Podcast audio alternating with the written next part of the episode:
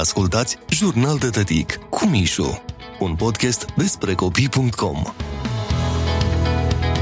Am o fetiță de 4 ani. La momentul critic, martie 2020, atunci când în România a debutat carantina națională, avea 3, însă chiar și așa, în ciuda vârstei fragede, am încercat să explic statul în casă, efectul virusului ca unui prieten adult, care a înțeles că avem atât responsabilități cât și riscuri. Putem să ne îmbolnăvim sau să îmbolnăvim. Foarte simplu.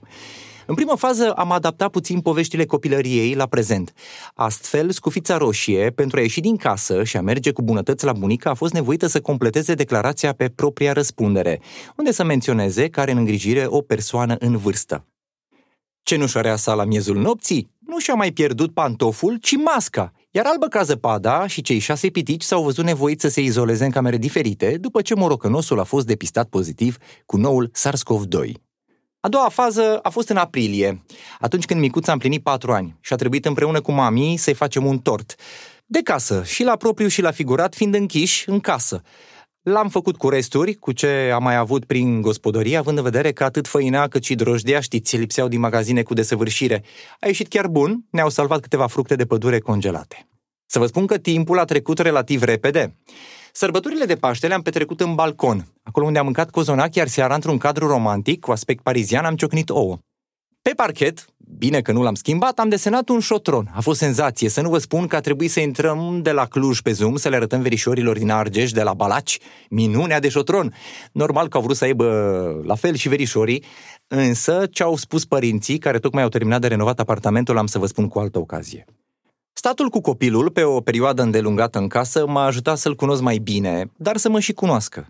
Prin povești încurajări am scăpat de frica de întuneric, de negrilă, pe care am ajuns să-l transformăm dintr-un personaj rău al nopții fioros într-un personaj bun și protector, care ne păzește atunci când dormim pâine de casă, covrigei, atunci când bunii de la Târgu Mureș ne-a trimis prin curier făină, ele au fost uh, preparatele pe care le-am pregătit cot la cot. Cred că și acum, dacă trag mobila de bucătărie, găsesc sub ea semințe de chimen. Karaoke acasă și pe această cale vreau să le mulțumesc vecinilor care ser la rândul au îndurat cu stoicism Baby Shark, am o căsuță mică sau dragostea din tei peripit. Ne-am gândit chiar să ne luăm un animal de companie, Primul pe listă a fost câinele. Am început să căutăm un nume, grea provocare. Ne-am gândit la COVID, dar am renunțat repede la el, gândindu-ne că nu vrem să alertăm autoritățile, care și așa în acea perioadă aveau mult de lucru, noi fiind cu câinele pe stradă și strigând în gura mare după el, COVID! COVID! Următorul nume supus votului familiei a fost Tom dar am renunțat nu doar la el, cât și la ideea de câine, descărcând aplicația cu motanul Tom, pisicul ăla care trebuie îngrijit și care repetă tot ce spui. Uite așa am ajuns în loc de câine să ne luăm pisoi. O altă ocupație în plină pandemie a fost desenatul. Martori ne sunt pereții care n-au scăpat de asediul creioanelor, acuarelelor și care nu arată deloc rău. Nu mai sunt albi sau palizi, cum spunea artista din apartament. Fiind o perioadă gri a vieții, am încercat să o înseninăm puțin și am transformat balconul într-o mini-grădină botanică.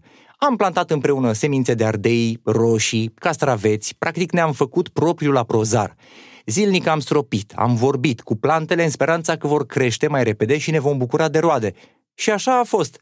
Bucurie nemărginită, veselie multă, atunci când într-o dimineață am descoperit o primă frunzuliță.